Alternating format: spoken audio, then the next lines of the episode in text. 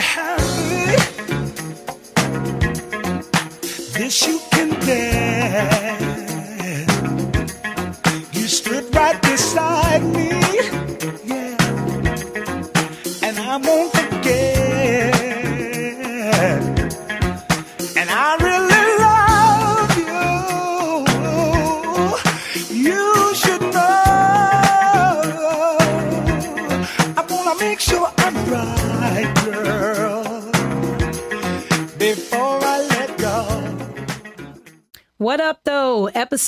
168 of the I Heart Miko podcast.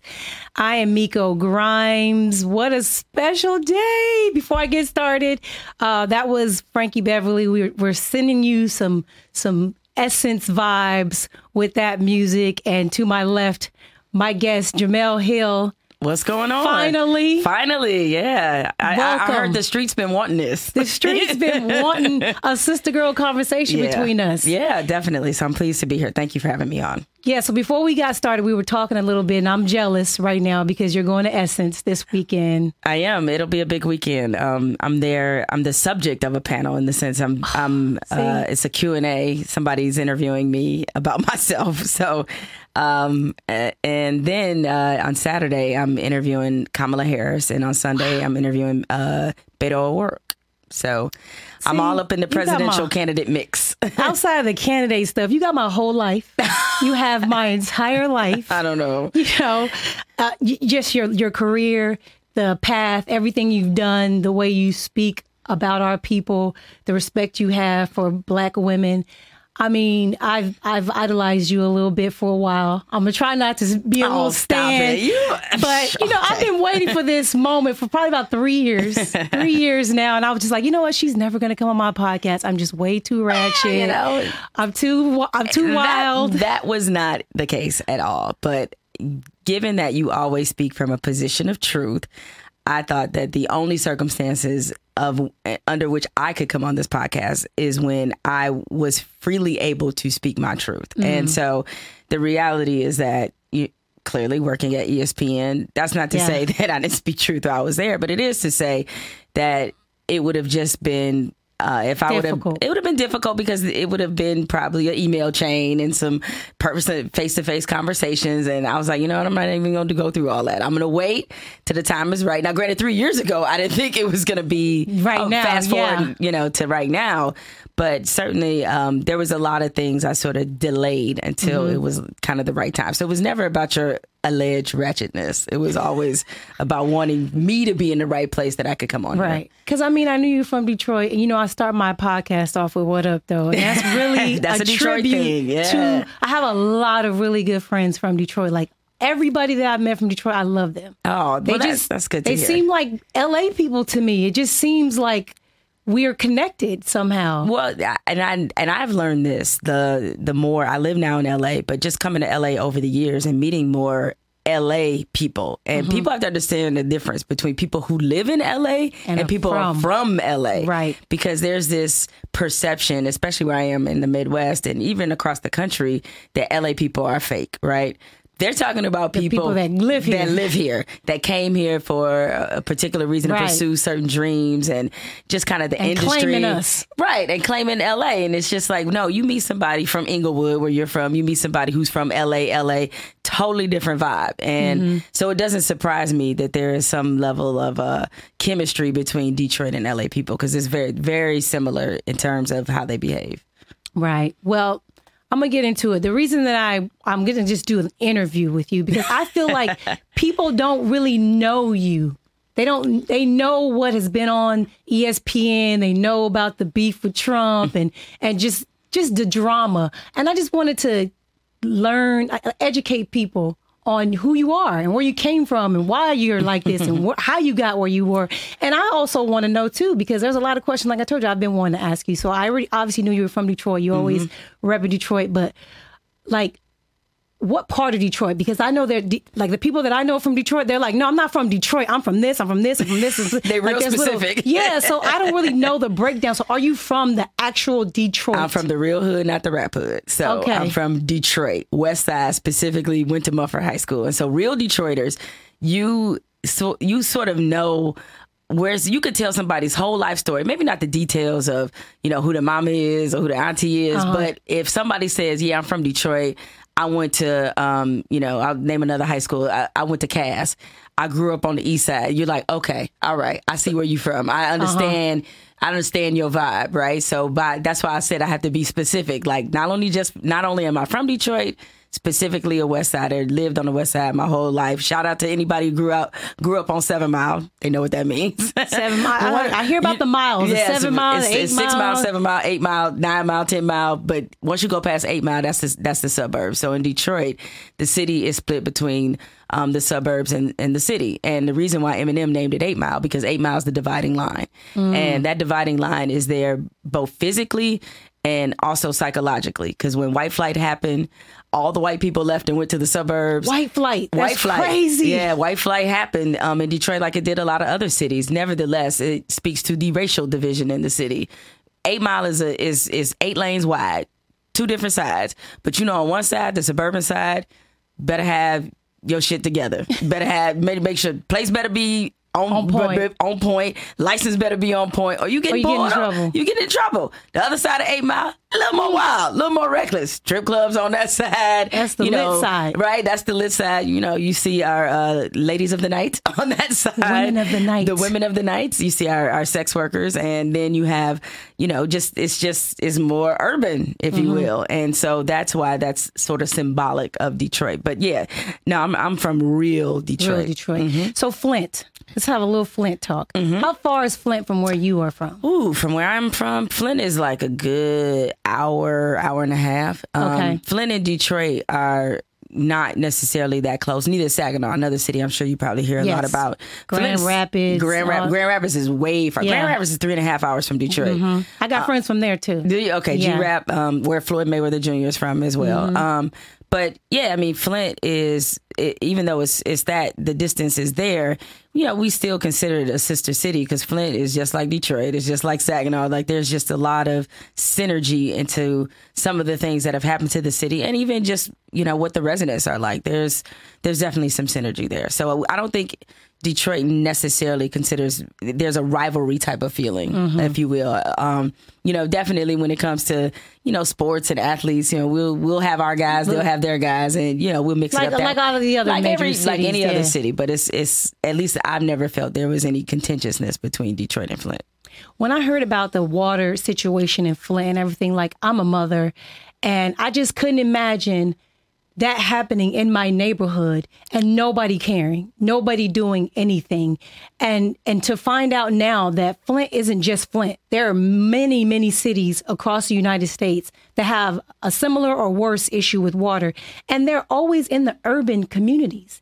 And like does that bother you? Like, Oh yeah. Well, what, like- what's so interesting is that as much as we have branded ourselves as the best nation in the world, Mm-hmm. and if you travel outside of the U.S., this is not to say that other other countries do not have problems. Of course they do. Right. But we have this very nationalistic, egocentric attitude about America. And when you start peeling back the layers of the prettiness, when you get beyond the team picture, that you will find that a lot of the devastating problems that happen elsewhere are either just as bad here, worse, or we have experienced something very similar. And you know, people in this country go hungry every day. And we have a hunger problem. We have a homelessness problem. We have a people who don't have access to clean water, health care, which those are traits we ascribe to third world countries. Well, let Mm-hmm. Well, me what tell are we doing? What are we doing? and honestly, Flint between the uh, water situation,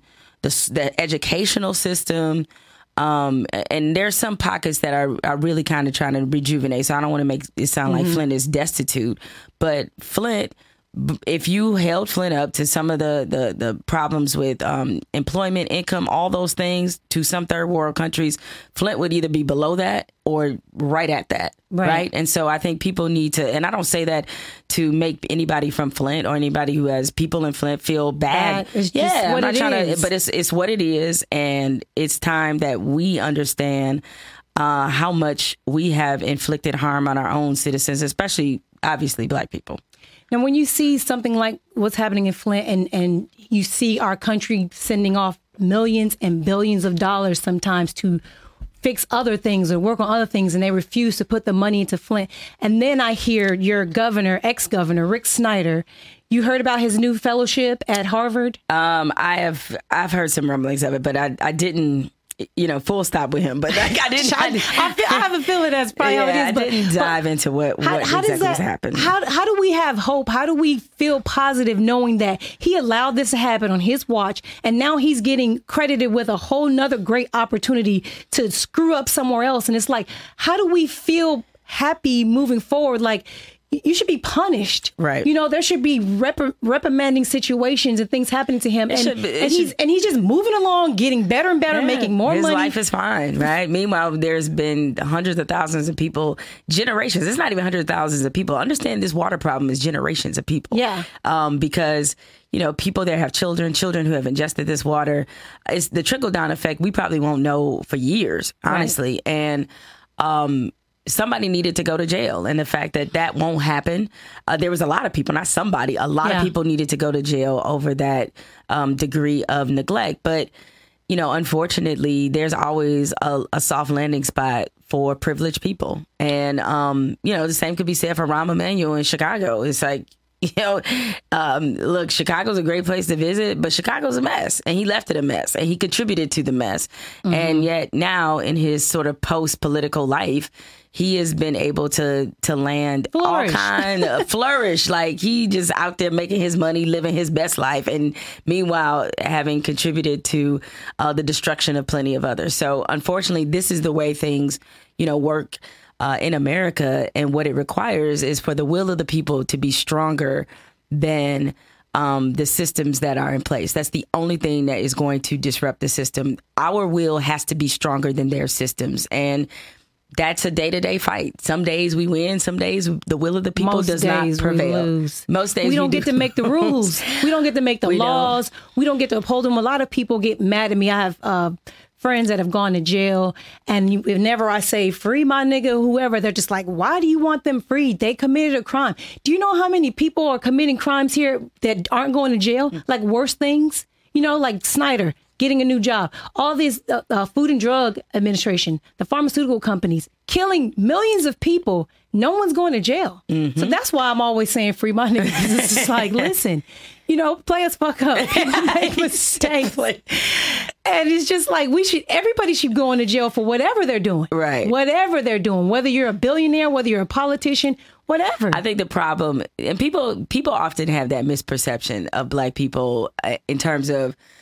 they. It's not that we don't want to see people go to jail. We want Yeah, people right. punished if they deserve it, and and yet also the opportunity to rehabilitate which they de- never get. which they never get and to rebuild their lives because people do make mistakes it does happen up, yeah.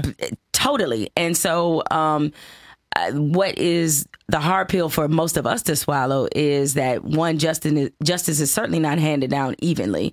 Um nor you know this whole justice is mine thing is we know is, is clearly very much a lie but other people who do do things they're able to rehabilitate or reinvent themselves and yes they are nine times out of ten usually white people i mean sarah sanders Males, too. especially men. Um, but Sarah Sanders, for example, is leaving the White House, and I and, and she's going to be writing a book. So that means that she, gets probably to flourish off of that. despite the fact that she lied to the American people every damn day, just about okay, misled taxpayers, paying her salary, lying about the president and his misdeeds and what was going on with the government, furthering white supremacy.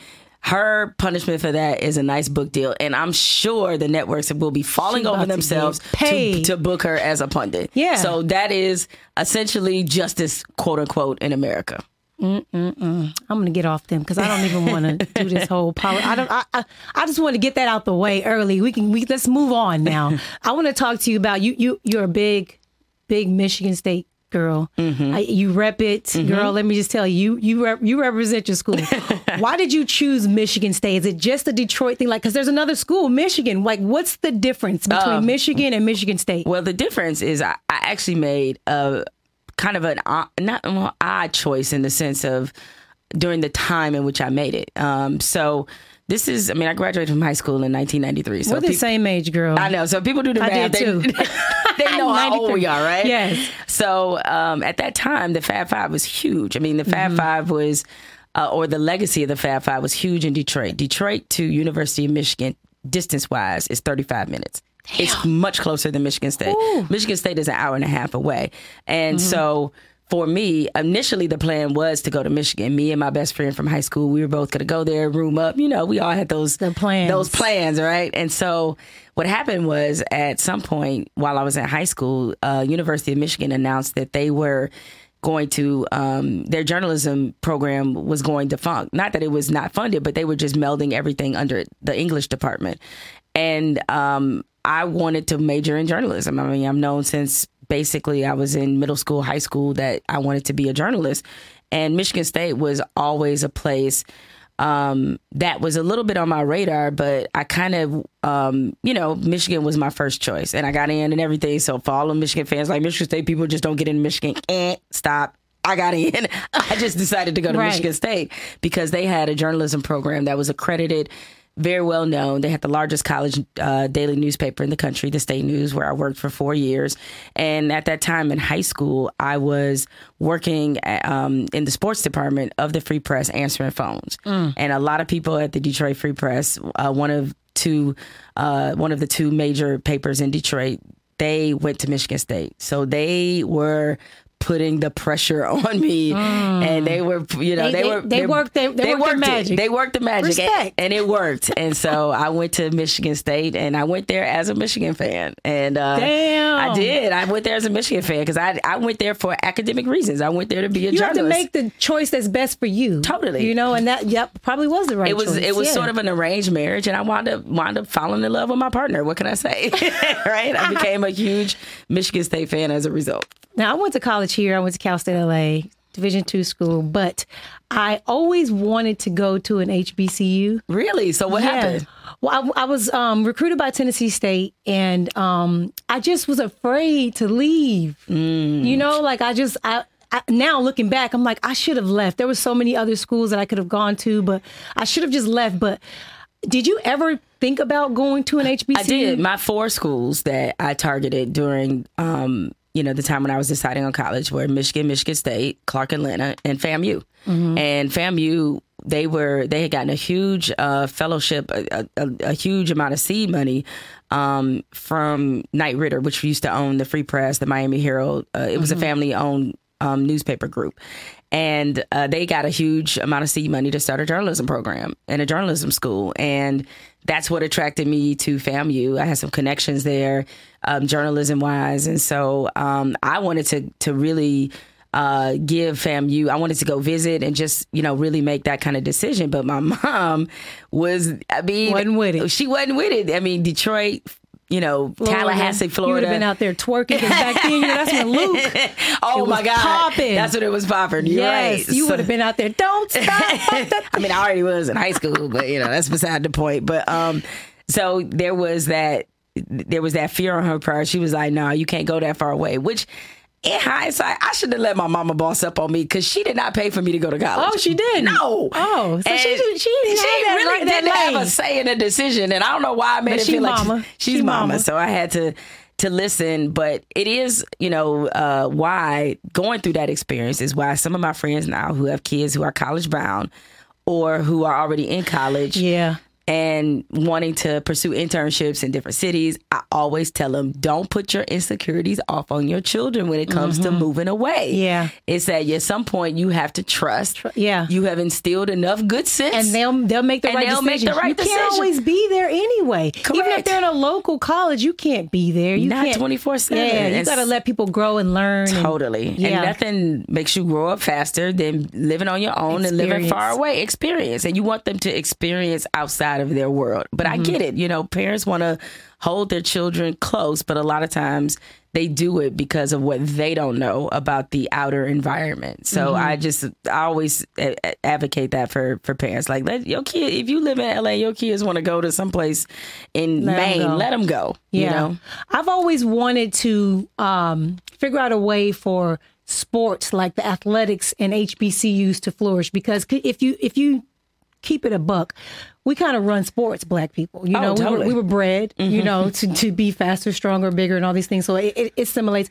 But what would what do you think it would take for black athletes to take all those talents to HBCUs so that those schools can flourish and make money and get better uh, TV contracts and you know just if we're if we're going to be paying all this money to schools, I feel like we should go to black schools and and help them flourish because they they're struggling, you know? It's ironic that you are asking me this question because I have already uh, the piece is in edit now at the Atlantic where I'm a staff writer, and um, I did a piece. Uh, I think it will be out uh, toward the start of college football season about Oh, what, you shining. what would happen. You sh- I ain't got my damn ring on, but as soon as you put the hand up, I was like, oh, Accidental flex. she's shining. um, I did a piece about what would happen if the top black high school prospects returned to HBCUs. So I literally just wrote this Really? piece. It's like Look six thousand words. We- we yeah, see, here. we here, We yeah. here. And um, you know, look, I mean, I know that the like everybody else, the NCAA is full of shit, and right. they're exploiting black talent. Um, you know, and I historically, it's a ton of reasons why this has happened.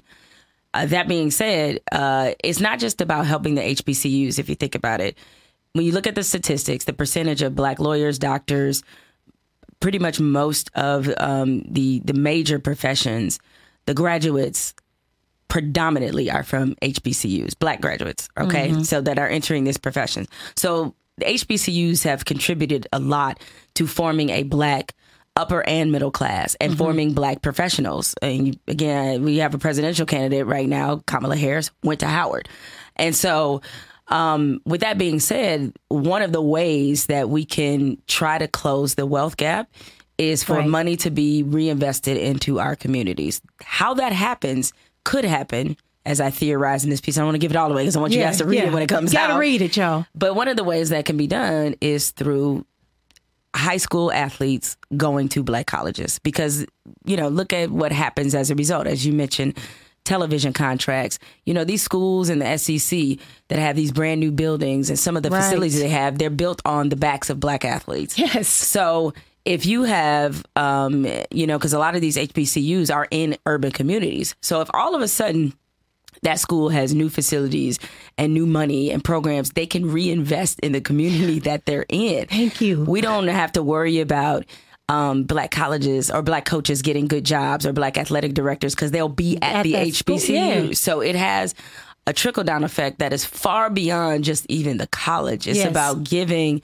black people ownership of their own talent, number one, Mm-hmm. and two, reinvesting that money in many of our communities that have fallen by the wayside. So there's a ton of reasons why this should happen. And as one of the people who I interviewed for the piece said, uh, LeVelle Moton, who's the um, the head basketball coach at North Carolina Central, he, as he and I were talking, and I think I used this quote in the piece.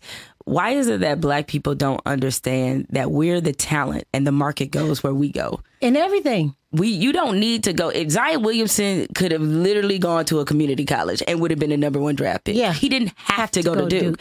He mm-hmm. wanted to go to Duke, and I understand that. But the whole point is that this idea that the colleges make you Who you are. who you are is not You true. make the college. You make everything. Yeah. he made way more money for them than they Will ever. than they will ever see in a given year uh, like that, like they just had. I mean, they've had certainly other really good years, but like when you look at the year that he had, they were on national TV every, night. single day. I He- mean- everywhere he went, everything they did, it was a special about it. You yeah, know? I mean at the like, at the uh, at the he- NCAA tournament, the Zion Cam. You know, I mean, yeah, he made this school a ton of money, and that free scholarship, quote unquote, that he got is nothing compared to the money that Duke Right. was able to make off of him this last year, which is essentially what I was trying to say. Yeah, what one thing that I thought was incredible about him, because you know when you watch the, the the the brackets and the championship, you have that last scene of one shining moment, right, with the team that won.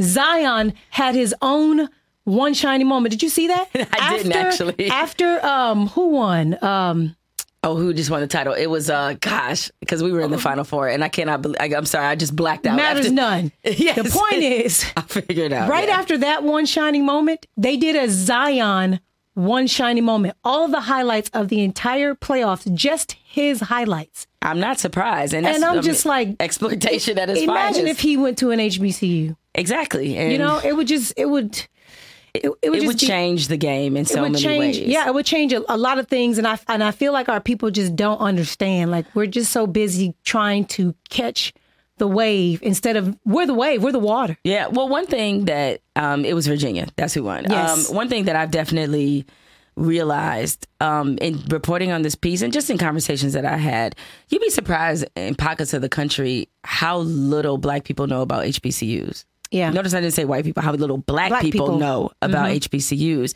Because I, I was talking to um, one young man who was at Shaw, who's at Shaw University, a black college in North Carolina, and he transferred, I believe, from Texas Tech, and he had never heard of of Shaw. He had never heard of a lot of the black colleges before, and but he grew up in the Northeast. And while I know, sure, I know Howard's there, I know Hampton's there, I understand all that, but I think people would be surprised at at how many of us actually don't know about HBCUs and and also um, don't know the history of HBCUs, not just their mission and why they were created, but the the types of of people that HBCUs have produced, the the mm-hmm. outstanding successful people they produce, and mm-hmm. even from a sports history.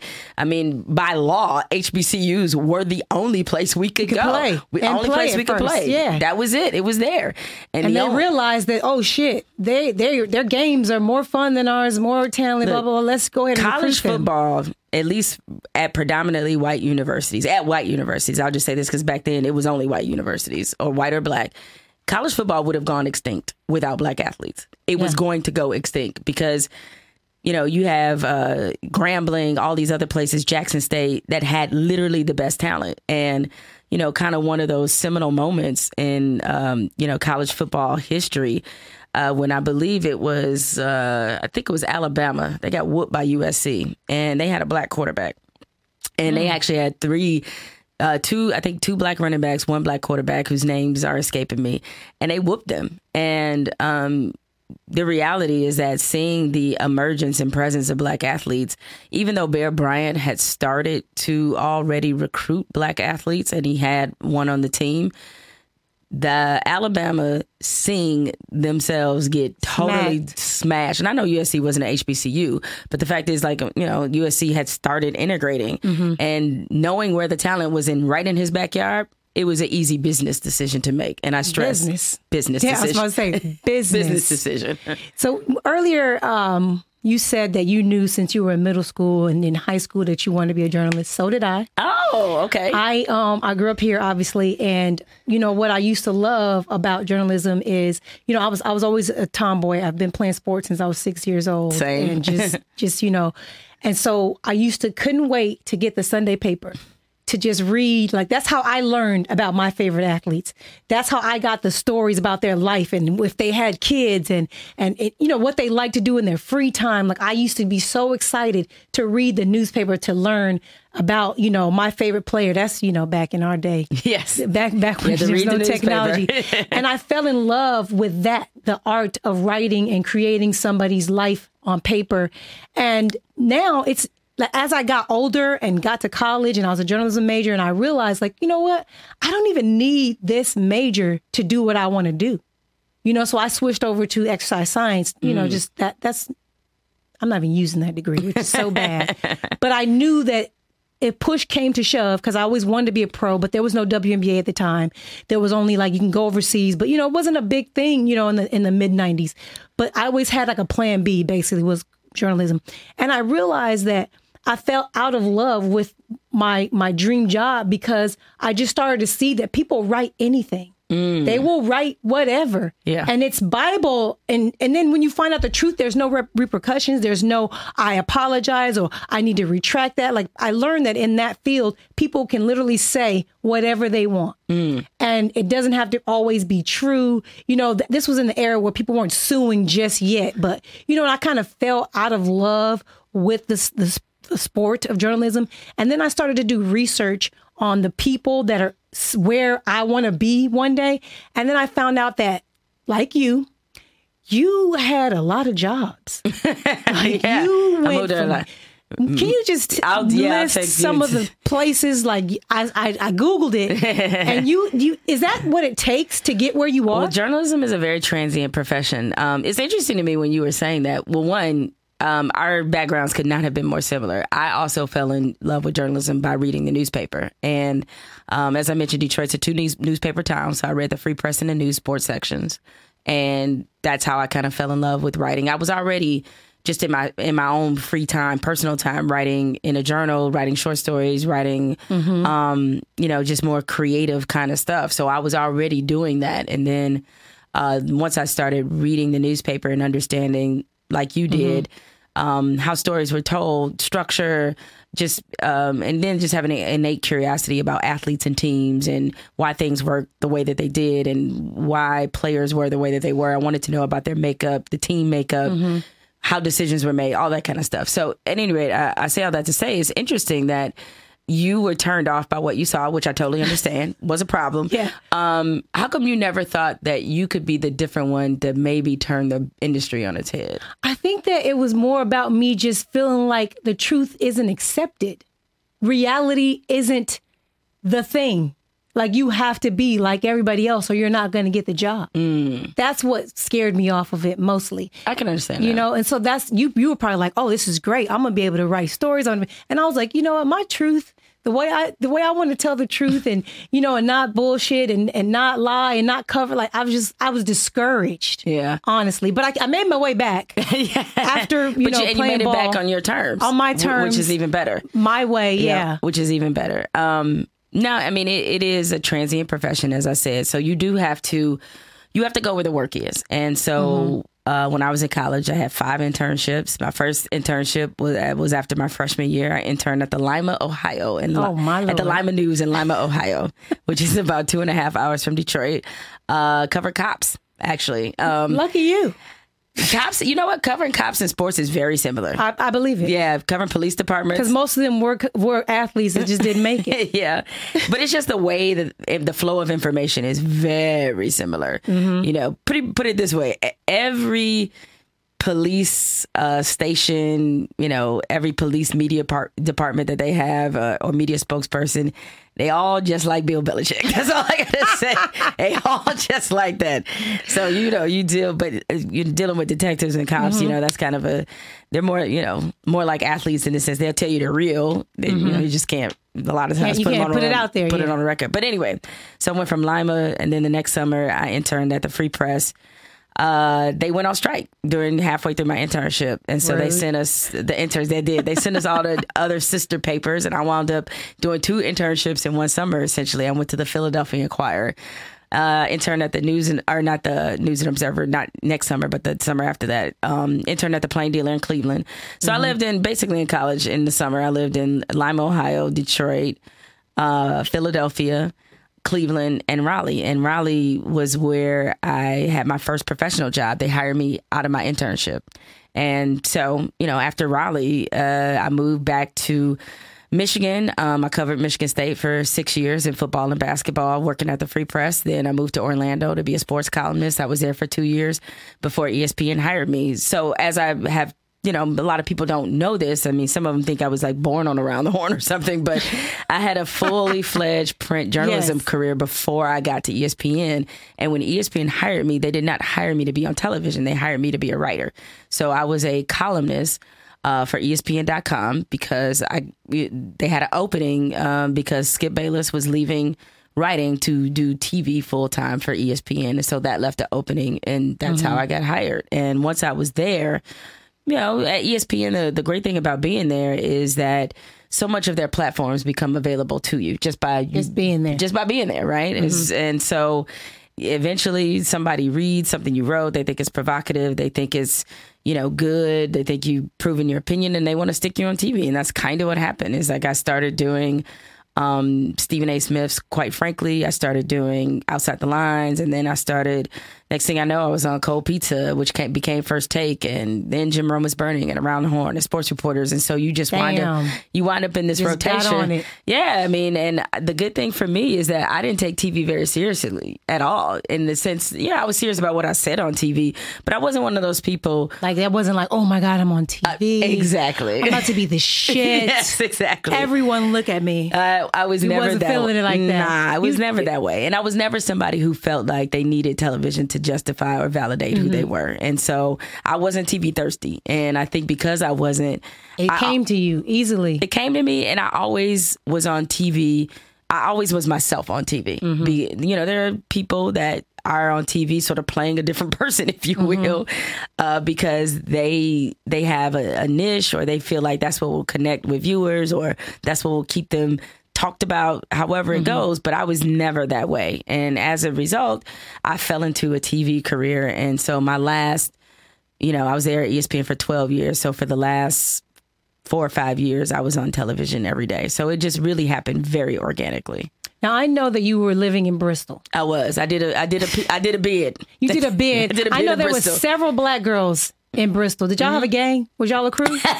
I know that. we we were all up there. So it was. It's funny because um, see. When I got there, uh, you know this this is the other thing too is that you know I was I was single when I moved to to Bristol. and right? that's what I'm saying. You in Bristol. That's a totally different experience. There was no dick out there. Like, what was y'all doing? I ain't saying it wasn't out Oh, there. I'm just saying that wasn't necessarily was out there. coming my way, but it's Oh, like man, because you know, you're in a bit of a single desert out in, Yeah, in Bristol, and I I damn is- sure one day nobody at work like that was never going down. So Oh, okay.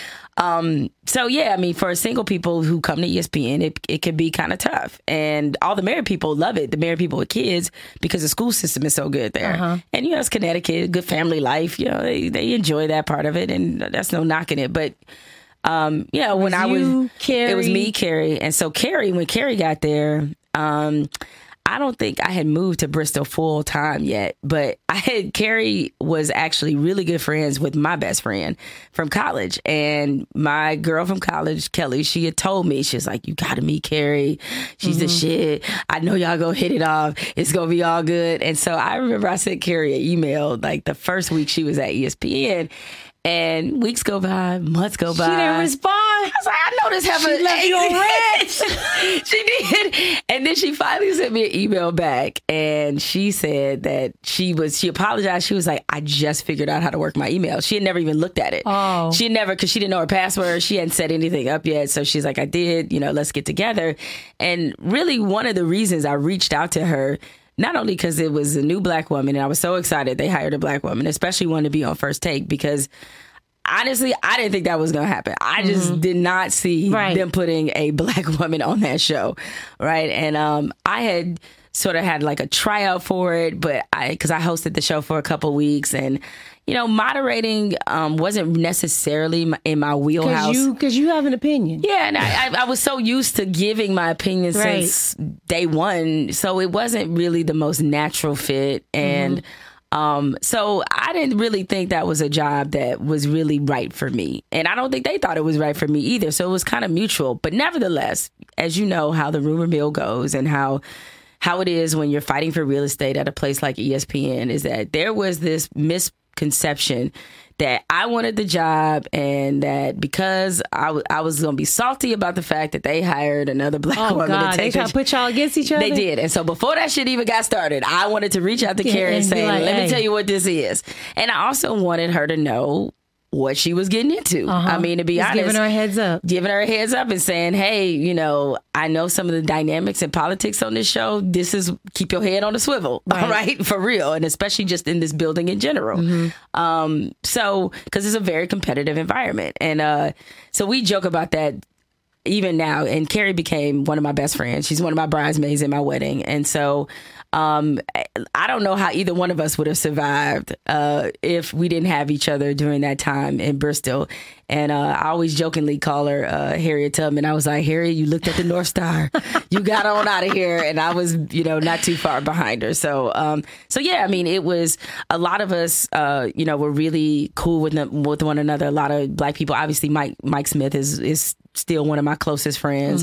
Um, you know, my former TV partner, Michael Eaves and Elle Duncan. It was like it was a lot of us that were really, you know, really tight. Did And y'all click up? Did y'all ever did. like have Oh, like, little pajama oh, parties? Totally. Like, like not not necessarily pajama parties. I we had a lot of parties though. yeah, but like house parties. Oh, y'all get together, play totally. spades, dominoes, Definitely. music. Michael Eaves, I mean, the, my last year I was there, Michael Eaves had the flop house. He had the barbecues. It was his he had the get togethers. I mean, before um, it was, uh, before I, I had a going away party that, that was epic. And so he, uh, so the party started at his house and then we took it to another um, establishment. Won't say where. but if y'all use y'all imagination, y'all might be able to guess where we went after that. Right. And so, My wheels are turning. so, uh, Sounds like my kind of night. yeah, no, so uh, you know, spades and get-togethers and all that kind of stuff. You know, we yeah, it, I definitely had a crew that I miss. Um, you know, in Bristol, and I don't, I don't miss living in Bristol, but I definitely miss that crew because I met some really good and became close to some very good people there. Yeah, I I um have a friend, a good friend that uh lived up there named Adrian. She uh worked for ESPN. Oh, I know And you know all that stuff that happened with the sexual harassment and all that stuff. It was messy, and I just can't believe ESPN got out of it. Like they really kind of got away with a lot of stuff that was going on. Well, I can only speak to the fact that because I'm often asked about my experiences there Yeah. regarding that in particular. Because before I got there, that was an issue. At least I was led to believe before I got there that that really was an issue. That was a, a real problem. That's not to Yeah. yes, it wasn't a problem after, but there was this an issue. time period where E Oh, ESPN yeah. went through um, a really like frat boy kind of Mm-hmm. um, environment, and that preceded me. And then when I was there, it was this huge scandal that happened with Steve Phillips, the former Mets GM.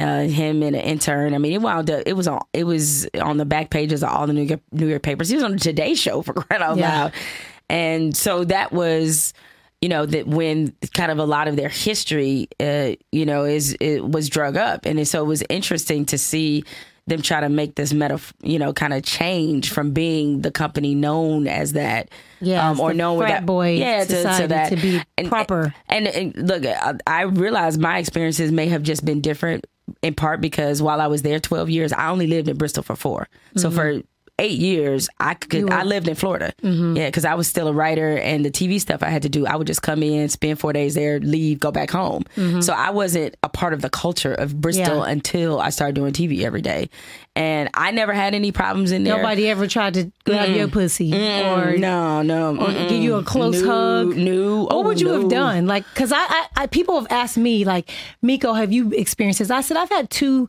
experiences that I can really remember. One of them, I pulled a gun on a nigga Hmm? because he was, sta- I was sitting and he was standing very close, talking to me about all the things that he could get done for me when I, when I was in radio and how he could help my career. But he was standing this close. This where his dick was. No. Yeah, I'm on the balcony smoking a joint before I went on the air because you know I'm illegal as shit. But what they got a balcony for? You know if what? we can't, if everybody else went out there to smoke cigarettes. life. I was smoking a joint, and he came out there and he was standing next to me. You don't need to be this close, first of all. And I pulled the gun on him, and I was like, "Dog, will fucking shoot you." And so I feel like just my energy tells people not to sexually harass me. I don't know. Well, it's I I um I often stop uh, short of saying that because I because I I don't want to It ever. seem like it was just that easy. no, and not just to to seem like that is it, it's that easy. I don't want to ever put the onus on women. Like we got to Mm-hmm. Change our energy Right. in order for somebody not to rap. People who are will intent, harass you, whatever. regardless. Like, oh, her skirt was short. She wanted it. Exactly. No, yeah. men- of- they just out of pocket. Yeah, And I- so I never had to. um you know, I mean, I've had to check people in, at ESPN on some racial shit, but like Oh, okay. never on any anything on that on that end. But I've I've certainly talked to women there who, you know, experienced some some incidents that they had to take to uh you know HR. uh, HR Mm-hmm. or something like that. So I, I've certainly and and I've tried to counsel them in the best way I, I knew you know I knew how. I mean, my my main thing is like paperwork. Paperwork. Gotta yeah. put some paperwork on Gotta them. have some ink on it. Gotta have some so ink on it. Gotta have a record so it sticks. Yeah. So you, so you've been suspended a couple times, right? You know what I'm Mm-hmm. I saying? have. I, I was offended when you got suspended and with the the Hitler conversations. I deserve and that one. the- but, but no, because Lou Holtz I, I know. I know he what people said say. I something know. to nothing happened to him. I, and look, so you you knew you were going to get suspended. You, no, I actually didn't. I didn't, oh, you didn't know. I didn't you, know. you didn't say it like fuck it. They're going to suspend me. I'm just going to say it. you. It happened, and then you were like, damn. That was an accident. Like that Oh, was okay. not that was not intentional. And I look, some people have tried to sort of give me passes in the sense of by pointing out Lou Holtz. And I remember when that happened. It was like my suspension. It was almost like getting resuspended again because Yeah. suddenly everybody was talking about me. And anytime you have your name associated with somebody like Hitler, it's not a good thing. But Right. um, but I've always been somebody who believes in tunnel vision. I'm just worried about my damn self. What Mm-hmm. they choose or didn't choose to do to Lou, Lou Holtz is on them. And I, I think you know the evidence kind of speaks for itself. The only reason I say I deserve the the the suspension is because I was really disappointed in myself. And there are certain references I don't think you should play around with. And Mm-hmm. I did. And I didn't take it seriously enough. And as a writer, I'm responsible for what I write. Mm-hmm. Sure, an editor approved it. I did not post that story myself. Okay. Okay. Right. I Some- wrote it this- got past some people. it got past some people, and I could, if I wanted to play the blame game, say, "Well, they my editor. Why did they just take it out?" And the person Right. didn't because they obviously did not think it was going to be as it big was as a bit it was. big as it was. Yeah. But you know, again, I mean, and I often talk openly about the incident with younger journalists in particular, and that is for them to understand, especially when you're on certain platforms, understand the weight of your words. That's why you have to take it seriously. Um, you know, say what you mean and mean what you say. And in that moment, I guess I was more disappointed. Not just that I wrote it; it was a lazy ass column. That's why I was disappointed. Okay. It was a column, uh, off day in the finals when Celtics and Lakers, uh, the first time around when Boston, you know, beat them during the Kobe era, obviously, Mm-hmm. and. Um, I didn't really have a great idea to write, and I went. I you took went the- that way. and I took a lazy way out, trying to think of something to write instead of being a reporter, finding something, Mm-hmm. and then I'm, you know, tried to be funny, which really wasn't my lane. I liked what you said. It I'm was just keeping it real. I mean, I look, I still, I, ain't got a lot of love for Celtics fans, trust me, but I just would not have put that particular Okay. label on them. So it's just, I just, it- honestly, that one, eh, whatever. Yeah. So what about your other one with when you when you, the, the orange Cheeto? You, I mean, girl, you had him on your mind. I, you had him, you had him all over your mind. I understand why you were suspended, business wise, but Mm-hmm, I. I, still don't think it was right. I, I get, I get why I was suspended. Now, deserve is a whole nother story. Um, but it- it's one of those. It's like, uh, you know, my man said in Godfather 2, this is the business that we've chosen. The thing is, when you choose to work in corporate America, especially in media, what happens is there are compromises, as you know, that you have to make. Not just to not necessarily keep your job, but that are just a part of the job in general. Mm-hmm. When you become a journalist, the and I think now in this age, I think people and media companies are starting to understand how unrealistic this really Right. is of what they're asking of people. Every media company I ever worked for, you couldn't put any political signs in your yard. You could not campaign for people. You could not give money to politicians. You know, there was a lot of different and Mm-hmm. not just all political, but things you couldn't do because they didn't want to appear biased. Biased, right? yeah. And it didn't matter that I didn't cover politics. No, It did not matter. matters none. Right. But they knew that most people that consume their newspaper or their media outlet would not be able to tell the difference. Mm-hmm. So those have always been rules before ESPN, long after ESPN. Most media companies have these rules. As a result of technology, most media companies have social media policies. Right. Because, you know, It's instant too. it's, yeah, it's instant, and they don't want um, people can't separate. I mean, the reality is that who Jemele Hill is on the six o'clock SportsCenter and doing his and hers. I'm the same person, but yet there is an off button. Mm-hmm. There's a, a- another side of me. There's a life I live, Yeah. okay? As a taxpayer, a black woman in America, like there's another life I live. But nevertheless, they know that people can't tell the difference. And so that's a lot of why, unfortunately, some of these policies were created. Now, did I violate our uh, the ESPN social media policy But Donald Trump? Hell yes, I did. I did. There ain't no question about it. I mean, Mm-hmm. it says it very much in black and white. It said it before. We are not So to make personal attacks. Honestly, I didn't really think it was that big of a deal. I didn't think what I said was really that controversial. because it's just they made it bigger than it was because you were just pointing out like, yo, if you really want to fuck with them, Right. This Just is how know you this do it. This is what you're doing. Yeah. Oh, well, you're talking about, so I guess we should the differentiate. two of 'em. It's Yeah, two yeah. of them. So there was the Donald Trump t- tweets that, you know, were heard around the world uh, that I did not get suspended for. Right. And then it was um, the NFL. When Jerry Jones made that Yes. comment about how he was going to, um, you know, he was going to bench Fire anybody or that- cut a player who Kneel. Like, dude, you can't be serious, right? Yeah. It just sounded so plantation it sounded owner. so racist. It it, did sounded so very masterish. So very much so. I was like, okay, so overseer here. All right, fine. So my thing was what I thought was unfair is, of course, naturally, understandably, black people were like, oh hell no, y'all gonna let this white man talk to y'all like this? Y'all gonna let this white man tell you that you can't uh, play for him or play for the Cowboys over this national anthem?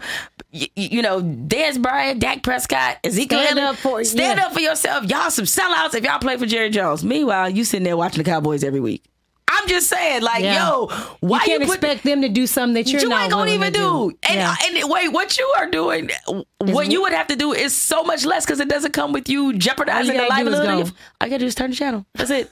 Turn the channel. Watch something else. Yeah. There's plenty of programming. We all got Netflix at this point. Right. A lot of shows. Okay. Uh-huh. So if you that riled up about it, my point was the only way you will get the NFL to stop trying to suppress these players Mm-hmm. is if the the black people and the people of color, just people period, who felt like their policy and their you know and their entire mentality about the the kneeling and protesting players. If you want that to change, the only way it will is if you stop watching it. Yeah. To hit their Otherwise, pockets, yeah. Thank you. That's Otherwise, you just talking. You just that was it.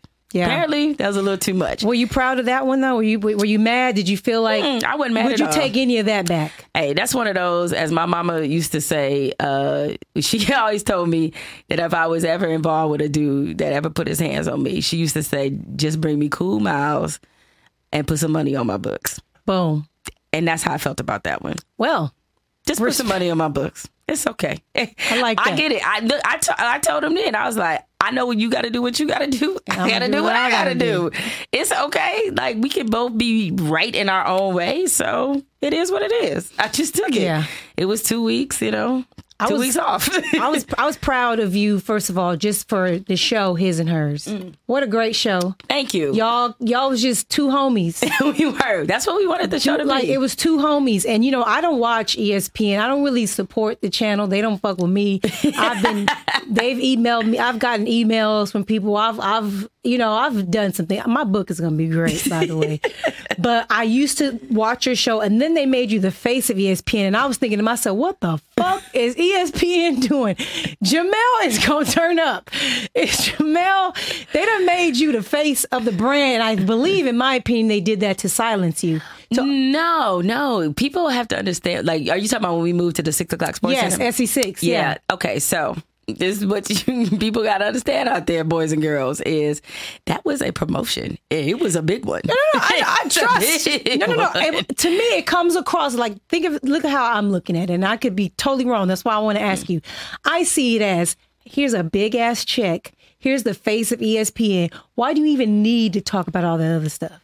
Forget that. We're gonna make you wealthy. We're gonna put you on a platform where you're the you're the shit. You are the face, so you could be quiet. So That's how I saw it. No, that was not that was not the case. A couple different dynamics were at work. One, if you recall during that time, they were blowing up ESPN too. Yes. Okay, Mike and Mike had dissolved as a partnership or was in the process of divol- dissolving. I'm I'm not exactly sure on the particular timeline, but either it had it had already happened, was going to happen, or happening. One of the two, which we knew. Uh, first take, they were going to move to ESPN um, off ESPN two. First take was our lead in, which left us. Now it used to be the way they wanted the grand plan was to have, you know, news, live events, ESPN. ESPN two, especially during the daytime, they wanted to brand that as being the commentary space. Mm-hmm. So you have Mike and Mike first take us, and at one point it was highly questionable and Sports Nation. We were all boom, boom, boom, boom, boom. Uh-huh. Right? They did that on purpose.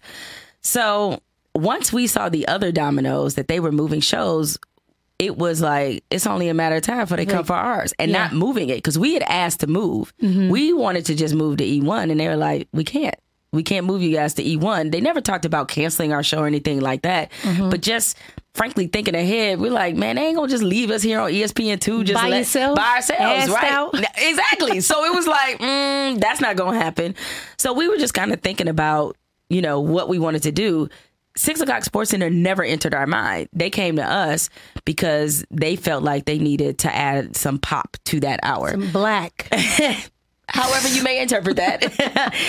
Because six o'clock has, frankly, for years been a trouble spot because there's no there's no new video, no new highlight to show you. It's six Yeah, p.m. 6 p.m. Everything's already been out. Everything's been and out. if there are is a game coming on, it's it's coming soon. It's right. Yeah, It's- it hasn't happened to talk yet. about. We have nothing. So, where to me the critical mistake was, um, we should have they they pushed back this. It was one of our first sort of um, indications. We were on different creative pages. We wanted to call.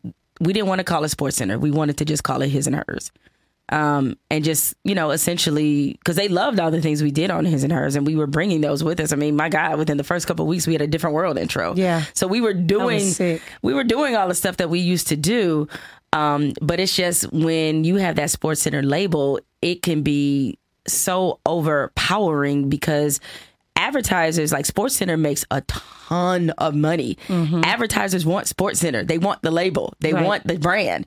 And so they were like we can't change we can't we cannot get you to you Yeah. can't change the name. Sorry. You have to stick Has with six and so that builds expectations in the viewer's mind. Like they expect highlights. Even Yeah. though it's six o'clock we're like we ain't got no highlights. highlights. we We ain't got nothing to show you. I mean we can show you some old shit. All right But cool. you already saw But all day. all day. And then it's you know you compete with phones now. Espn is not the only source for highlights. You can get it literally anywhere. So we were up against it from that standpoint from the beginning.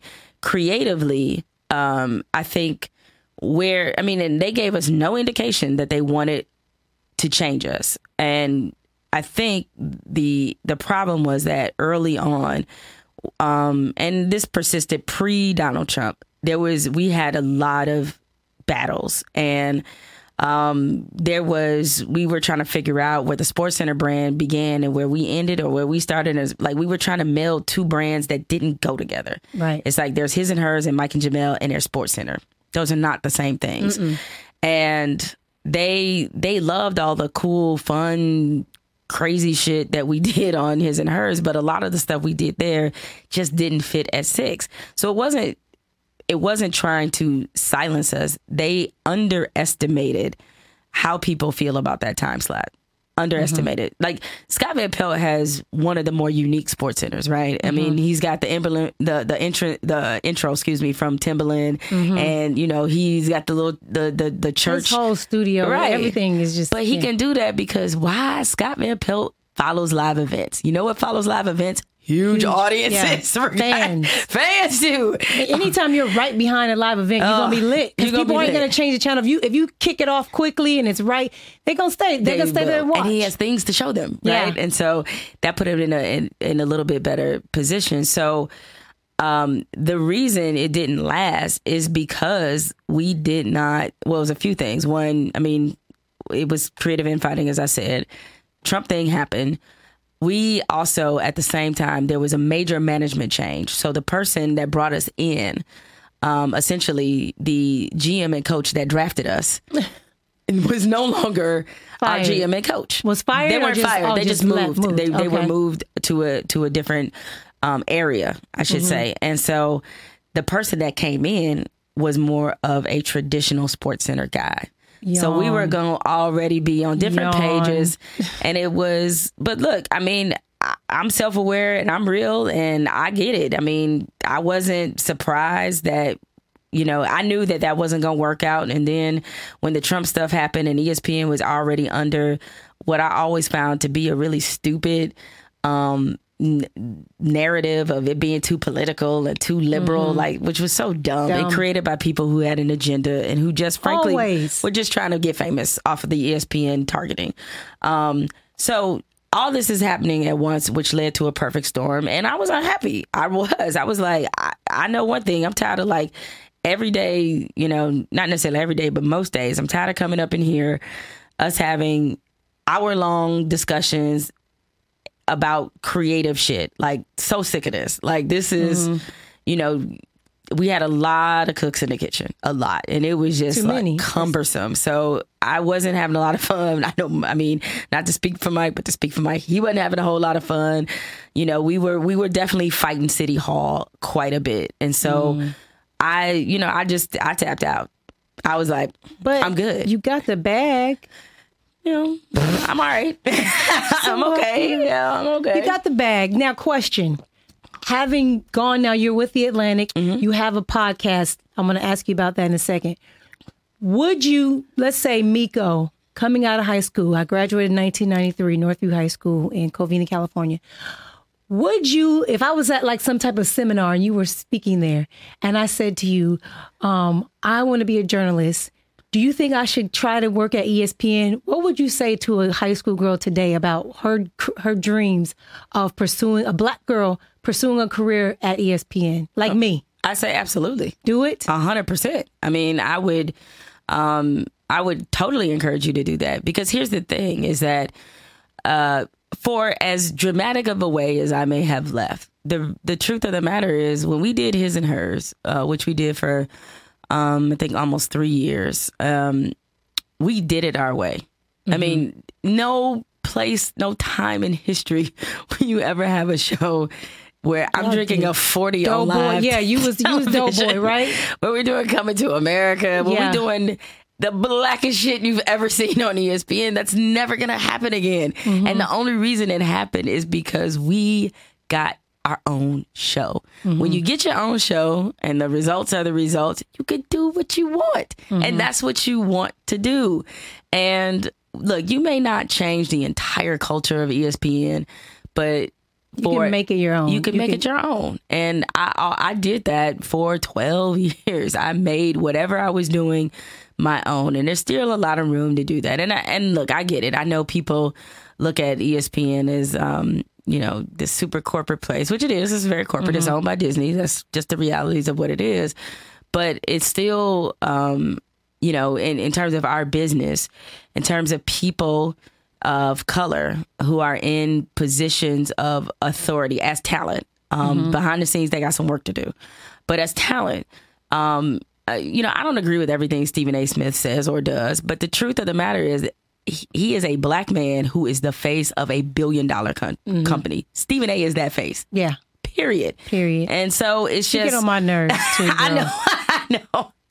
I know. I try so hard. You know, I try to support my people at, at, all costs. You know what? One thing I don't like about him is I think that someone feeds him information from my podcast. Really? Yeah, because there Oh. are certain things that are not on TV that no That one's talking say? about, and then he will never credit his source. He'll always say, "A friend of mine, you know, showed me this." Streets is talking, and people will send it to me and be like, "Yo, you the only person," and I'm like, you know what? It's cool.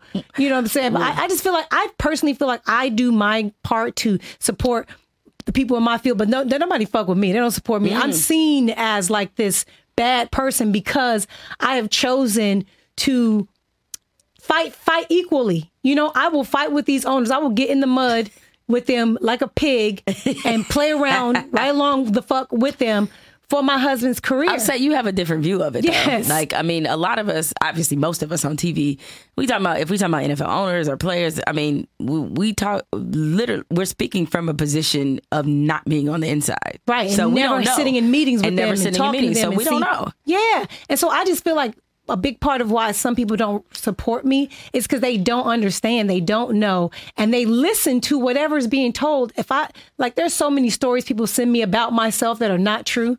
And I just be like, Jesus, like, goddamn, I'm, I know I'm fucked up. I know, I, I know I do wild stuff, but it, it all has a reason. I don't just go out here out of my way to disrespect people. Like, there's always, I have a life, a great life. I have a great family.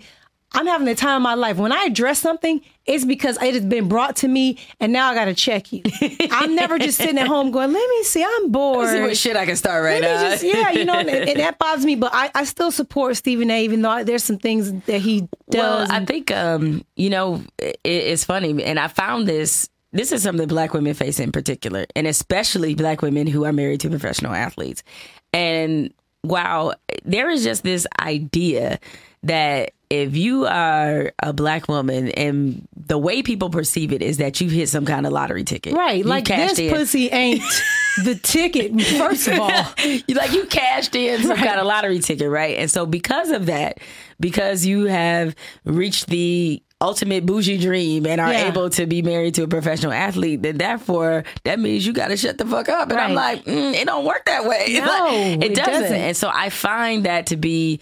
Because I, I mean, I see some of the the comments, and you, people may not agree with it. I'm not saying you have to I, agree with Ayesha Curry or Lala Mm-hmm. Anthony or any of these otherwise. What I do know is horribly unfair is that people feeling like they don't have a right to, have, an opinion. And I'm like, just because you married an athlete, suddenly Exactly. your opinion doesn't, doesn't you can't matter. say anything. Mm-hmm. Your identity doesn't matter. Your opinion doesn't matter. You're nothing but a gold digger. Exactly. Always just a gold digger. Always. Like like men can't just love somebody. Like they're they're not capable of being loved for who they are. Well, the other know? part, this doesn't necessarily apply to your situation. The other part of it too is that obviously, even if you are, they don't mind. So why you worried about it? Why you tripping? well, okay. Like they clear if they if I'm a gold digger and they know this and they've chosen me, like why are you worried about what somebody else is doing? Thank you. It's like, okay, big deal, right? I mean, as my girl uh, said to me a long time ago, um, she was like, I may be a gold digger, but it's a lot of dudes that's willing to be dug. I was like, oh, okay. Yeah, they handing out they handing out the shovel and telling you to dig right around them. They do. You know? So, Yeah, not but- your fault. Right. Okay. Biggest misconception about you. How, one one of the biggest ways people got you fucked up for real. Uh, well, it's two ways. Um, one, I think people think that I'm super serious and just super um, Buttoned up, tight, Yeah, not necessarily tight, but they think because of the because you know of of what I say about you know race, about how I'm quick to check white privilege, that I'm walking around mad. They always think that women, black women in particular, Yeah. that if we voice We're angry black women. Um, yeah, that we're angry, and I think people think that I'm angry and I'm, you know, upset and all this other stuff. I walk around with my lever on mad, and that is further. That could be further from the truth. I'm pretty happy. I'm very happy, and um, uh, you know, I'm a very laid back person. So that's just not my mechanism at all. The other way in which people, you know, can get you fucked up is that they think that, um, you know, they they don't understand that y'all could say all this on social media, and that's cool. It's all right, cool. you, can- get away with it. You thumb thugs. Thumb can thugs. Th- thumb away, my Thumb nigga. away. I'm gonna tell you this. Bring Please. it, bring it to my face. Please don't. Girl, Don't. don't even. You know, let's it's, not it's even. been brought to me before. I've Publicly? had- girl, I done had so many fights at games, Well, like I- fans. I've seen the one Girl, I've- video. I done, put, I done put my hands on several. Now, that was not, when I got arrested, girl, that was weak, girl. They played me. I played, trust me, I would not headbutt a cop. I would not jump over barriers. I would have been shot. That was all 'Cause a we know how they get down. Yeah, that was all a lie. But Right. I've I've had lots of fans thumb thug me on social media and then see me because I'm at the games. I Right. post my ticket where I'm sitting, the section. Oh, so you like? I want all the smoke. uh, any of y'all that was talking that shit, here's where I'm sitting. And I've had people approach me and I've had to put hands on people before, no, men and women. They actually had a nerve to roll up on you. Yes, I was on the news in Florida. We was in Buffalo at a game, and they had me on the news getting kicked out of the stadium at Buffalo. So I had choke slam this dude, and Brent was down there like, "Oh my god!" But you can't put your hands on me. You can't even get in No. my face. If you get in my face, I'm from Inglewood, California, and that means you want to fade Right. where I'm from. Right. If you engage me in any type of niggerdom, is what I call it. I'm. It's, it's on. Right. It's on, and that's just what it is. I'm just stunned that somebody would actually. But it had to take me putting these things out there so people know I'm with those shits for it to stop. Right. Because then after that, I ain't got no. It took like three years of getting that, and now people see me. They be like, I don't, I don't even want. I don't even. And I be like, oh okay. I saw the stuff you tweeted. What you, we got a problem? And they'll be like, no, just you know, it's cool. It's just cool. move along. Move along, my nigga. Move along. Move along. Yeah, and uh yeah. So I'm no. I mean, I, I You with them Detroit shit. I'm with I'm with it, and Girl. more importantly, so is my man, and Yes. he's six two. So I'm like, he's Speaking with of it. man, congratulations. Thank you. Engagement. Yeah. I never thought I was going to get married. I never thought I would have children because I was a professional athlete. And a- no tomboy, man, no yeah. man is going to follow a woman You see what I mean? When men are professional athletes, the woman quits her career, her job, whatever she has to do, take care of the kids, follow him city to city, state to state, wherever he goes. When you're a female professional athlete, no man is going to quit his career, his job to follow you. So I was single for a long time, you know? So then when I finally retired and I was just like, damn, I'm in my mid 30s. Ain't nobody Still about young. to wife me. You know what I'm saying? Oh my God, that's so young. What are you talking about? I didn't think it was because Uh. all of my friends were already married with children because, you know, they had regular jobs, you know, just, you know, nine to five type of things. And, and so I was like, you know, I'm never going to get married. And I didn't care about having kids. I really was just like, you know, I don't need a kid anyway because I'm going to be mad at society because I don't want, I don't even want them to be raised here. like that's how I was. But then I met my husband and, you know, he said he didn't want kids either. Lying ass he says he says his mom talked him into it because he's an only child. So his mom wanted to be a grandmother. So the weight was on me. yeah. So I had the kid and everything. I know that you don't have children. You just got engaged, Ian. Congratulations. Thank you. He did good with that ring. he did. Do you do you want to have kids? um, you know, I, it, I also look at um, Because you can do so many things. You don't even have to carry it anymore. Now. I know, right? It's lit. It is a. I mean, we're we. I guess the it's sort of an open ended question at this point. I'm like you. I never thought I would want to have uh, children. I never thought I would want to get married. Really, Right. um, mostly not because I was you know worried about whether or not a dude would be able to follow around a, a journalist because that's a very realistic Yeah. You know possibility because you move around so much, but. Um, you know, mostly because uh, there are women in my family who haven't had a great track record for marriage, and it just seemed to be more on the Mm. Right. miserable side. So Yeah. I'm like, yeah, I'm good if I never experienced that. So that was part of it. And with kids, like I'm my mother's only child. He's the only child. My fiance is the oh only child as well. God, that's pressure. Uh, uh, but you know, my mother is my my mother is not tripping. His mother is not tripping so far at all. I mean, I don't think it if for some reason I popped up pregnant, I think they of course they'd probably be ecstatic. But you know, being realistic, I think about you know my age.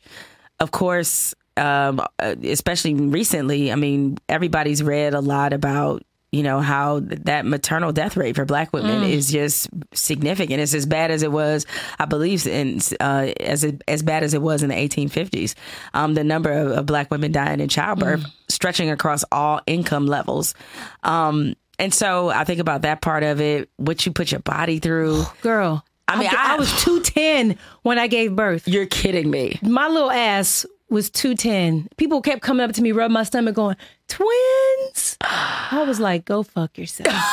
oh no Just one goddamn baby in here. Two But I was huge, girl. I was huge. I just, I thought I was gonna be one of those cute pregnant people with a little bitty little. Thought you was gonna be all- Thought all I was gonna belly. be just, girl. I look like a silverback gorilla.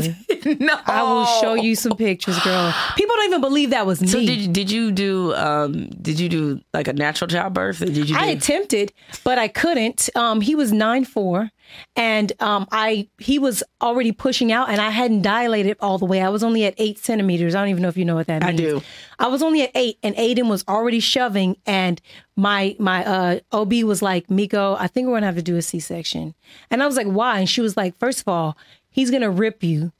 Which is called third degree, but it's from the clit to the booty hole the clit down the pussy to the booty hole would rip if your baby is too big or if you if you if it's forced before you're 10 centimeters and so then she was like and then you're probably gonna warp your vagina a little bit and that's when brent came he was, like, like, "Hold on now." mind you i'm in the stirrups okay about to give birth and he was like i think we should do the c-section just for the fact that it's gonna destroy your vagina like you're you're, you're gonna get ripped and blah blah blah typical man Yes, you know, think and- about and he was like, "Why are you moment trying to?" Because he knew that it was a big deal. I wanted to have a natural birth, and he was like, "Why does mm. that matter to you?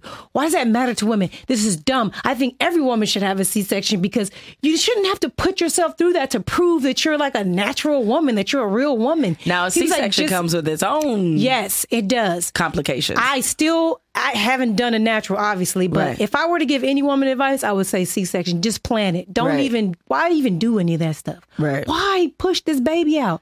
You don't get no reward for. There's nothing but but but a bad vagina. Now with the Mm. not a good C-section, trade-off. with the C-section, the problem is it's a longer healing process. You know, That's what everybody opening says. Mm-hmm. your entire body up and all that stuff. So I just want to tell you that If you do want to have kids, have a C-section. If you do it I yourself. thought you were gonna say have a surrogate. Like that would have Oh, been that's the perfect first. advice. Okay, That's first. okay. That's first. Would have- that been perfect I- advice. I actually, because I told my husband, I said, if you want to have another kid, I need to know immediately before I get my body back. And if not, then we're going to adopt or do a surrogate. And he has said he don't want another one. He's so, good. Yeah, Okay. we're good. My son, on the other hand, he's a little salty. Oh, okay. 'Cause he Is he asking for a sibling? Now he is, but Okay. at first he was saying no. Now, and I said it's too late. Now it's too late. We can adopt. I got him the dog.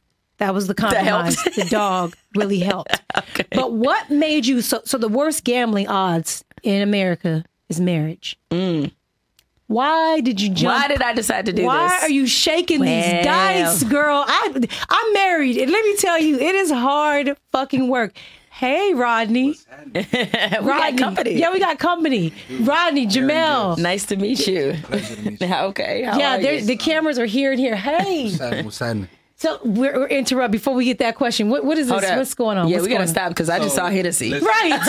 Oh, I'm the account manager for Hennessy in LA, so I wanted to present you this. Oh my God, my own Hennessy. Put it on the camera. Yeah, let the people see that. This is not black lit. excellence right now. Right. I want to cry. Can That you, can you read the quote? It's like Yes. Oh, sorry. I should because this is a heartfelt message behind this. Okay, what does it Hennessy. say? I'm sorry, I'm from Detroit. Like we just we grew up with this in our baby bottles. Anyway, it says Jemele Hill, a hero, beautifully black. Mm. Oh, that is lit.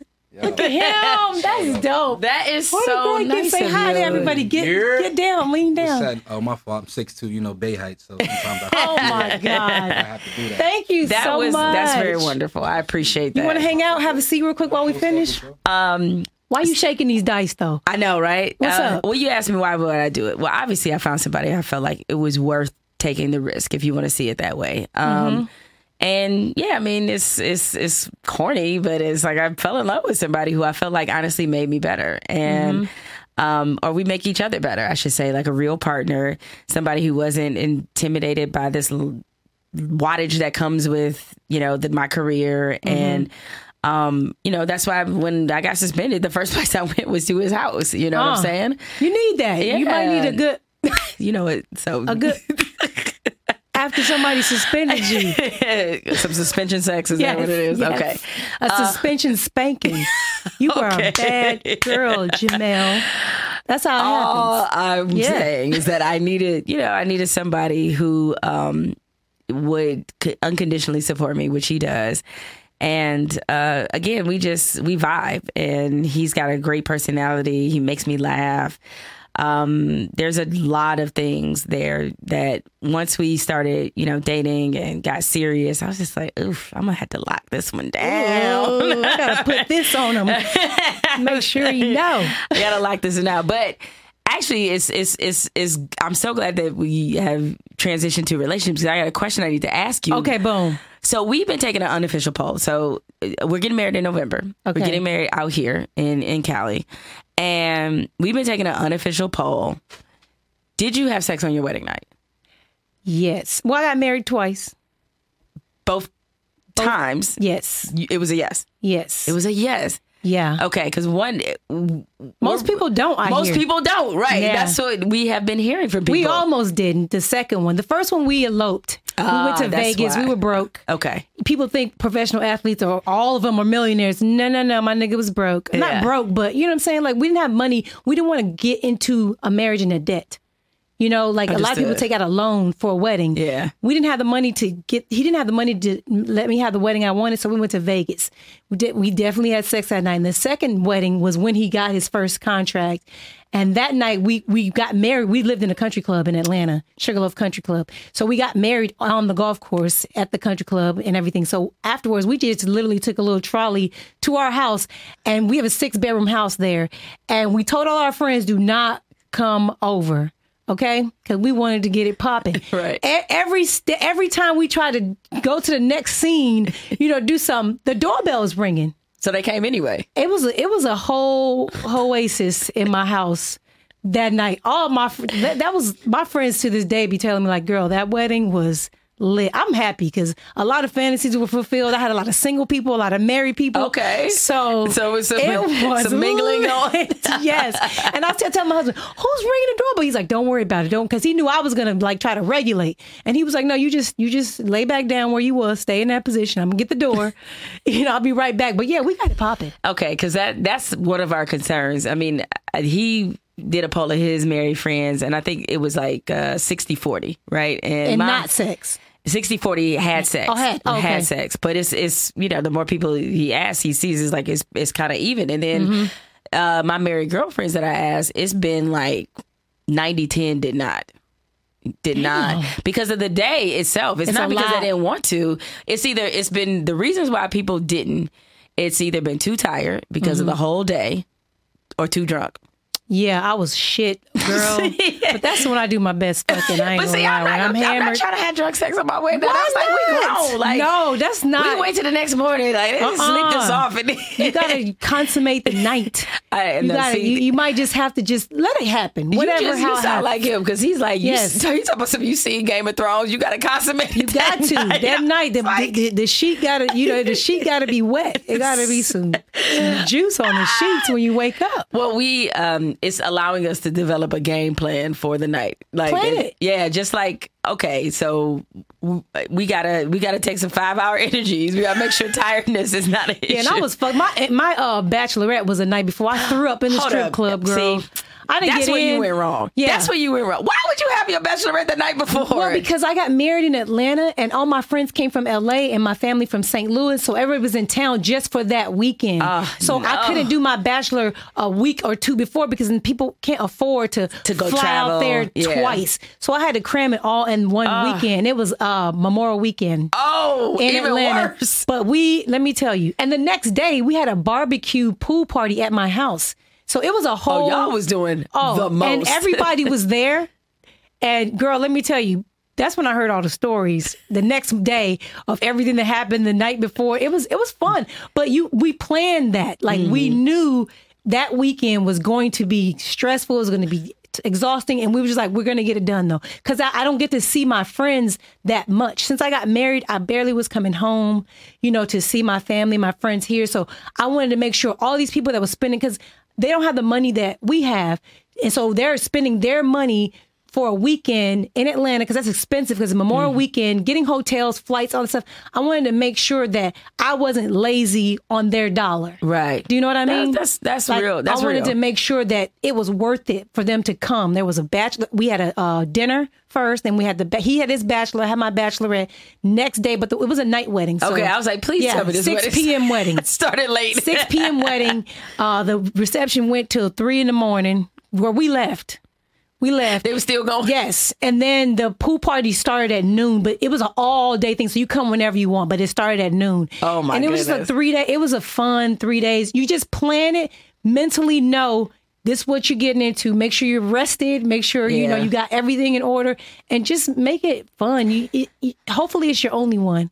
No, yes, you- it will be though. Yeah, I can imagine doing this again. Girl, I, I, got, it I'm never me, getting married. If me and my husband don't work out, I'm never, ever, ever getting married. I got mad again. love for those who are able to do it two and three times because I'm like, I don't know how y'all do it. Like Mm-hmm. Yeah. going through this deep of a process, not even just with putting together a wedding, but just The day, Just- just, make it, and then you're stressed out. You make sure want to make sure everything is going right. It's it's a lot, girl, I but it's worth it. refuse. I refuse to do. It. So that's what I'm saying. Like we have, we are really trying to, to plot this out. Like we both are. We're like, look, as much as this wedding costs, we eating at this wedding, we drinking at this wedding, we Yes. getting it in. Get it Okay, in. we getting it in. Yeah. And uh, we have to figure out sort of the, the sex plan part. it's like to That, make you sure can't that get happens. everything else in and not that in. I, I look. I, Just we're get it both done. committed to making sure this happens. Ooh, you know what you should do? Damn, he gonna listen to this. I'll tell you off the air. Okay, tell me off the air. I'm gonna tell you off the air, but we gotta go. I done Okay. kept you longer than I thought. All good. I want to know if you have any questions for me. Anything you want to ask me? I, anything? Because I want to know what you thought of me when you first heard about me. Okay, well I'll go. I'll go Yeah, there let's- just do that. So, because long, I mean, it, it it was just funny to just see you kind of. uh kind of blow up like over the years or whatever because at first i think i started following you on twitter and it was just kind of hilarious because i thought you had like a ton of personality um, you definitely told the truth i didn't necessarily always agree with you but i Right. really respected the fact that um, you were willing to put yourself out there and sometimes say some things that i would I would be thinking the same thing, I would want to say say the same thing, but I like I can't. I was like, oh, the way that paycheck work, I can't. Because way the person, bills the keep way coming these every bills month. come, I was like, I can't be talking like me. Because there's a couple people that you know are generally our profession that you said some stuff about that I was like dead ass right, and I want to be like, girl, you right. You don't even know how right you are about this. Uh, so from that standpoint, that was that, and um, you know, I never thought it was like I told you before. It, it, it, my not having been you know, on your platform was not a reflection of, of any kind of judgment I had of you or whatever. It was mostly about the position that You that. I was in. So, um, and like learning now that you were a journalism major, I'm certainly proud of the fact that you have carved your own niche. But there's a part of me that's like, man, you should have been on a SportsCenter I definitely should have been, been on one on. too. But I get it. Man, I, had those dreams. it. Even even though after I, I got rid of the dream, whenever I retired is when I was like, you know, what, I really want to get back into this field. It was always my first love. I always wanted to do it, and I was like, bam, I'm gonna retire. I'm gonna show up like, boom, let me get a job. And they was like, you gotta go to broadcasting school. Men. When they retire from professional sports, they just hand them the job. They don't even know. Uh, no, you don't have to go to broadcast. Well, that's what I was told. Yeah. And so I went to school, but I went back to school, and I got to do, I got certified. I went to uh, CGB, Co- Complete Game School of Broadcasting in Atlanta. Did that whole bid, got it done, and then still learned that like like you had to do. There's a whole bunch of shit you got to do to get there. But then I met my husband, yeah. And then it's just like okay, so you got to make a decision now. You got to decide if you want to be a wife Yeah. or Everything happens for your reason. career. And I was like, you know, I've already had one career. I've been successful. I have a family now. Let me try this. Yeah. You know, But it's good though that that people hear that background because um, especially when I talk to female athletes, a lot of them don't know that it's possible that a, a career in broadcasting or radio or journalism is possible. I'm like, you already got the playing experience. Yeah. So you'll be coming from um, a, a very informed viewpoint. And then it's just a matter of you getting comfortable being on TV and being in front of a mic and comfortable, you Speaking. know, speaking. That's Yeah. it. Like Yeah. that's that's really it. It's really uh, a friend of mine said this a long time ago, and it's so true. The thing about journalism, even though it is characterized as an academic pursuit, it's really a trade. it is. It's a trade. It's a trade. it is That's not. what I learned. It's a, literally a trade. The more you do this, the better you get. The more comfortable you get, um, and the better you get at being yourself in that in that space. And so, so yeah. So while a part of me is like, I'm I'm glad you you are able to be no filter because Lord knows if you'd have come through the the path traditional path of journalism, it might have taken you ten or fifteen years to get to that point. Yeah. and you were able to kind of shortcut that and get to it, it, it right away. But um, I guess you know the idealist in me. I'm always encouraging people of color, in particular, to to be in journalism uh, because the statistics look really bad. Um, You know, you have you know 90 percent of, of, of sports enter, sports editors and newspapers are are white males. 80 percent of uh, reporting jobs are white males. Um, the majority of columnists they're all white males. So it's it's a really need con- break that up a little bit. Yeah, we do, and so I really want to see us get into media and journalism because that's how you change the narrative. If we're writing the stories Mm-hmm. Yes. and giving the pers- perspective, that's how it changes. That's that's what I've always wanted to do, girl. Yeah. Like I am a true writer. Um, to my core, I'm a writer. I, I've loved always loved poetry, telling stories. Like that's just who I am. And then the athlete in me wants to talk about sports. You know, in I can't wait to this book. Girl, it's gonna be good.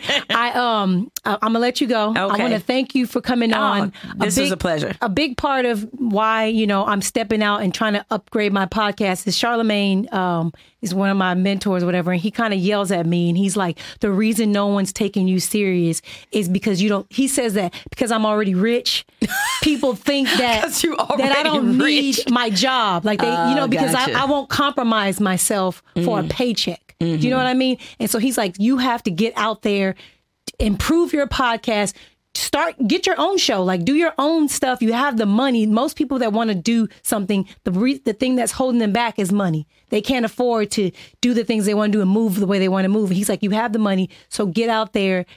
Do it. Like show people that you you do love what you do. Is you know because people really truly think that I just do this because I don't know. I don't know what they think, but like I After 100 and something, yeah. ex- 160 something. 169 episodes. Yeah. And so like I appreciate you for you're putting a battery in my back a little bit Okay, right now. I hope so. I would like for you to hold me accountable a little All right, bit more. I will. In my DMs, of course. Don't don't embarrass me in my Don't comments, bitch. No, I won't. Don't, Don't worry. don't be like, uh, Miko.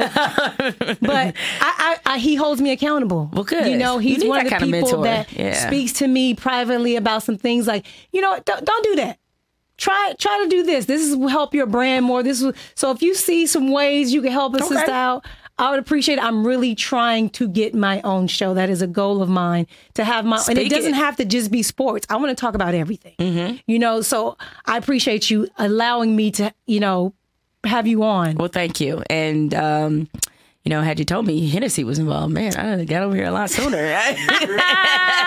The homie. But all right, thank you so much. I appreciate you guys, my listeners. I hope you enjoy this episode. And if you didn't, you tripping. Peace. Even though I got my own CD, maybe even on TV, there ain't no change in me. I can only be me, me, me. Though I might be on TV, cause I got my own CD. All you will ever see. Same OG. I used to be the main one clubbing, but now I choose